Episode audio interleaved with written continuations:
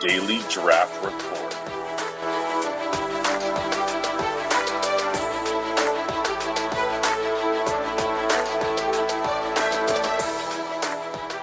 Set your DDR to record now. Good morning, everybody. Welcome to Daily Draft Report. It's Monday morning, and we're going to do something special today. Once again, this is your daily dose of processing information brought to you by Campus to Canton. Make sure you check out our entire family of podcasts, including the Future Freshman, which is actually currently just on YouTube, but still check it out. Check out the Hero Running Back Report, Devy Debate, Chasing the Natty. We got a bunch of good ones. Anything you guys could want. So make sure you check all of those out. And this is our first Monday, so we're gonna first Monday, our mock draft Monday. We're gonna do something just a little bit different because I've covered a lot of the re- a lot of the prospects right now, and I'm kind of getting down to those ones who are probably going to be day two, day three guys. And I wanted to do something a little bit different, and we're going to find a mock draft from a very respected person. I'm not going to say who it is from, but he has crazy silver hair, ESPN, kind of crazy. Always wears uh the glasses and the big nose and silver hair. Anyways, I don't want to say name. I guess I can say name. Screw it. Mel Kiper. All right, we're going to go through his recent most mock, mock draft report, just his first round, give you an idea of what the experts think is going to happen and what I think is probably going to happen. So, he's got at 101 the Jacksonville Jaguars taking Aidan Hutchinson from Michigan. Uh, that seems to be kind of where the consensus is headed at this point. I'm still not totally sold on that. I still think they'd be better off taking a guy like Evan Neal or even I still like Kayvon Thibodeaux. So I think probably Hutchinson's getting a little bit more buzz and has a pretty good offseason. So I think Hutchinson might be the pick here, and he's got his ground a little bit. He's got his ear to the ground, obviously, a little better than I do. So we'll, we'll go Hutchinson at one. He's got the Lions taking Kyle Hamilton at two, even though I think pretty much everybody in the Twitter sphere thinks it's going to be Malik Willis. So we'll see. That's going to be a huge turning point there. I actually would not be surprised if the Lions traded it to somebody who wants that quarterback, who wants that Willis, and hopefully get a big old draft, big old huge haul. Help the Lions rebuild. He's got the New York Jets making the first big, big, big splash, taking Drake London at four. Which I'm sorry, Mel, I love you, but that is not going to happen. So I, I would if he Drake London goes at four, I don't know, I will shit a chicken. In the words of the Pit Chief's name on Ricky Bobby. There you go. I'm liking. I have no idea what I'm talking about. But Drake London at four, crazy. I don't think it's gonna happen, man. Next, he uh, he skips a couple picks, a couple more defensive guys. He has taken Kayvon Thibodeaux, the Giants taking them at seven.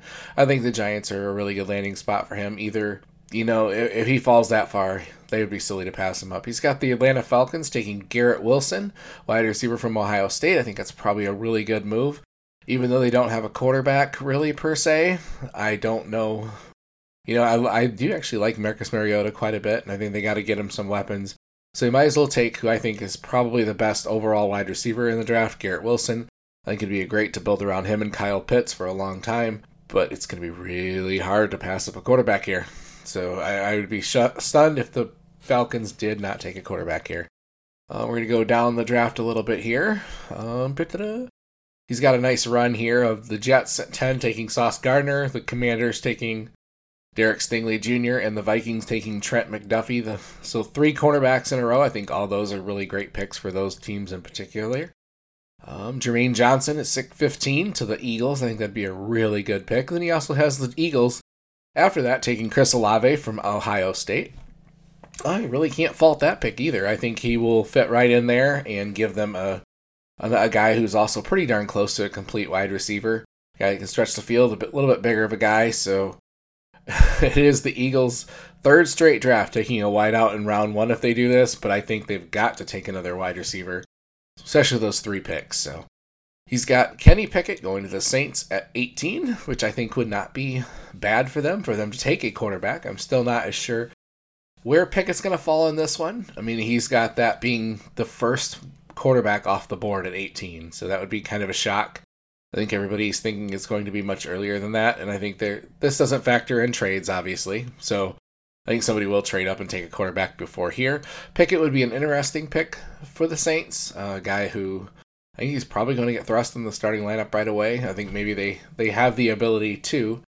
You know, they just re-signed Winston, so maybe let Winston play for a year and see if he's you know give him one more shot, but have Pickett there in the wait. and maybe they can get something out of it. But Pickett there is is I don't know. I don't know if I like that or not. Uh, he's got the Eagles taking one of my favorite players, Devin Lloyd, at 19, which I think would be a great spot for him. And he's got, I think, pretty much everybody's sexy pick here. The, the Pittsburgh Steelers taking Malik Willis at 20.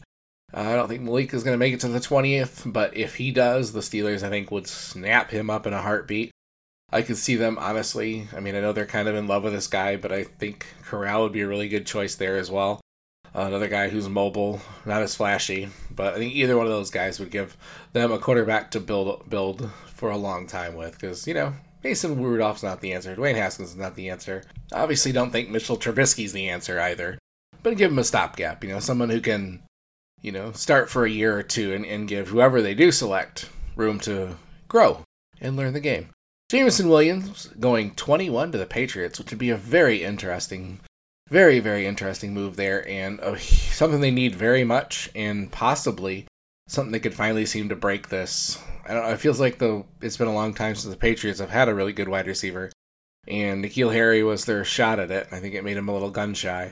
But Jameson Williams there is it would be a great pick and it would help Mac Jones out a ton in his growth so.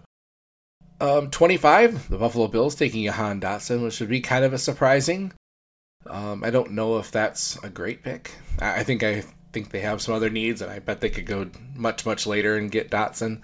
So it, it just seems like an odd pick. You know, they, they did release Cole Beasley. They brought in Jamison Crowder, you know, who can kind of fill that role, which is where Dotson would probably be the best at. So I don't quite understand it. I think he's an explosive playmaker, obviously, but I'm not sure if I love that pick there. And 27, he's got Breece Hall taking Breece Hall going to Tampa Bay, which I think is probably the sexiest, most pick, most consistent pick you see on mock drafts is, is Breece Hall going to Tampa Bay. Even though they re-signed Leonard Fournette, I, I, think they really need a running back of the future there. And he's become Breece Hall's become the number one back in this class, and I think the Buccaneers would possibly go this way. It's hard to say what they'll do. You know, who knows what that team will do now. So, I mean, uh, leaning on Leonard Fournette's a good move, but I'm not cur- I'm not sure that's the best long term answer. And I think Breece Hall's probably a little bit better all around back.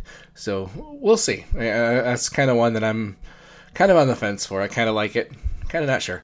28 Green Bay Packers. I mean, after having so many wide receivers go, you'd think they have to take a wide receiver here because if they wait till the second round, they're going to end up with who knows what at wide receiver. And to get Treylon Burks at 28 is it's just amazing. So I think it'd be an awesome pick for them. It would obviously fill their biggest need, and it would be an amazing, amazing pick for Aaron Rodgers, a guy that can, you know, get those jump balls on the outside can stretch the field, has great run after the tackle ability, you know, breaks tackles, runs past defensive backs. I think he's just, he would be an amazing fit there.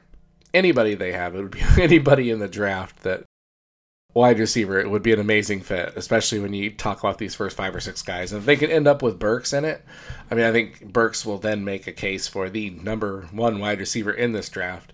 And I think he'll shoot up draft boards because he's just anybody that comes into that offense. So he's got Nakobe Dean going 29th to Miami, which I think is a pretty good pick there. Um, I love Dean quite a bit. A little bit smaller guy, but I think he's just a beast. He, he's a playmaker, can wear the dot. He's a smart, smart defensive player. Uh, George Karlaftis, defensive end of Purdue, that would obviously help the Chiefs a lot.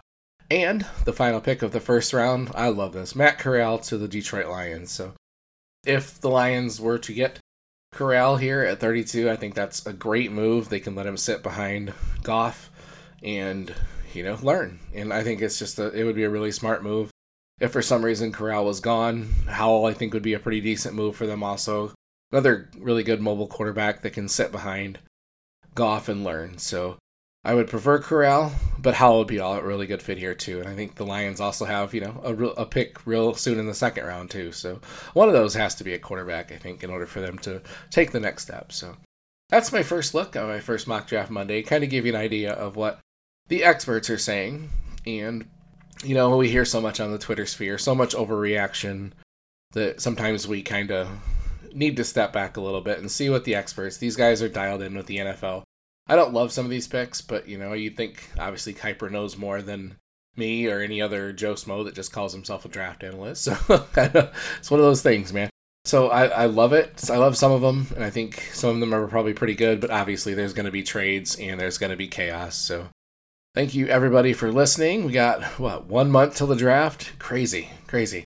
Got some good shows for you this week. I will talk to you guys tomorrow.